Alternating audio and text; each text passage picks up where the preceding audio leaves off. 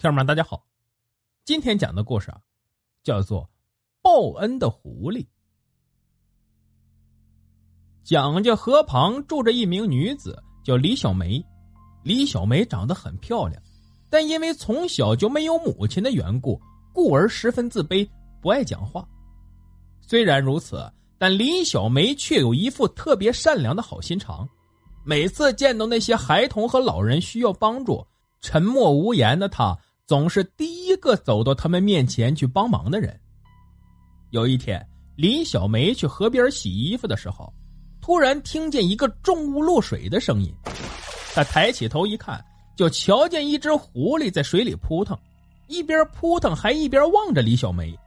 他的眼睛里写满了对生命的渴求。见到这一幕，李小梅赶紧脱下鞋子跳进水里，将那狐狸给抱了起来，救到了岸上。上了岸，李小梅就将它放在了地上。那狐狸前脚跪地，对着李小梅磕了个头，便一下子窜进河边的芦苇丛里。望着远去的狐狸，李小梅觉得有些好笑，心想：这狐狸可真灵性，还懂得感恩。时间流逝，三年后的一天，李小梅突然失踪了，她的父亲找了她好久也没有找到。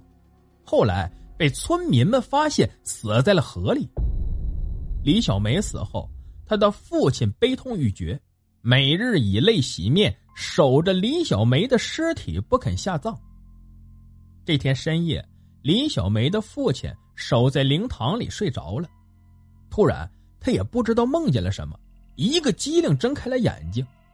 就在这时，一只狐狸出现在李小梅父亲的眼前。对着他口吐人言道：“恩人的父亲，我知道恩人是被谁害死的。”李小梅的父亲一惊，这狐狸怎么会说话呢？没等他开口，就听见那狐狸又说：“三年前我去了河边玩耍，因为一时贪玩，结果掉进了河里，是恩人救了我。”听了狐狸说出这段往事。李小梅的父亲总算是相信了，他原本以为女儿的死是个意外，却没想到从狐狸口中得知女儿是被人害死的真相。狐狸带着李小梅的父亲找到了害死他女儿的三个凶手，后来还找到了一些证据，证明女儿真的是被那几个人害死的。李小梅的父亲连夜带着证据找到了官府。让官府的人为他做主。第二天一早，官府跑到村庄上抓走了那三个男人。几天以后，因为证据确凿，那三个男人被当众砍了脑袋。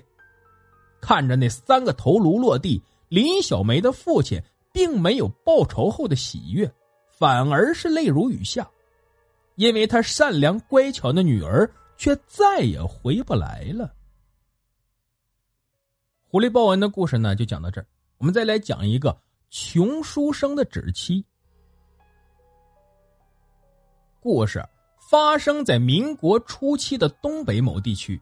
张福本是个清末的书生，家中只有一老母亲和一个远方的舅舅。在清朝灭亡时，老母亲也随之而去。张福本来也没有什么过活的本事，无奈又染上鸦片。之后日子也是过得一天不如一天，直到家产全部吃光，他也就在城郊外找了个废弃的破屋住下。张福平日在城里做些散活，或者带人写写书信换口吃的，经常食不果腹。在破屋的不远处是一片坟场，每逢清明等重大忌日，张福也能随着亡者改善一下伙食。这样的日子，张福倒也过得自在。一日，远方的舅舅突然来到家中，张福见舅舅来，家中也没有可吃的东西，便一人到坟场溜达一圈。这还别说，今天的运气不错，竟然搞到了一只鸡、两瓶白酒。回到家中，张福与舅舅便快活起来。几杯酒下肚，舅舅也就表明了自己的来意。原来。城里的王大户家中女儿刚刚得了怪病离世，王大户呢见女儿生前还没许配人家，怕女儿在那边自己孤苦和受欺负，所以想寻得一未婚男子与女儿成婚。张福当时一口酒差点没呛得背过气去，这是让老子与一死人结婚呢！张福的头像摆钟一样的摇着，舅舅说道。说你这一个人上无老下无小的，怎么害怕遭报应不成？哎，况且人家还答应冥婚之后啊，给二十块大洋之外，还帮衬着讨一房媳妇儿。舅舅还说说你这熊样，如果没有这次机会，你还想能娶到媳妇儿？张福低头不语，闷闷的喝着酒。几天后，张福来到王大户家，与小姐替身的纸人拜堂。拜堂之后。张福并没有回家，而是去了翠花楼潇洒一下，以此宣泄心中的疾苦。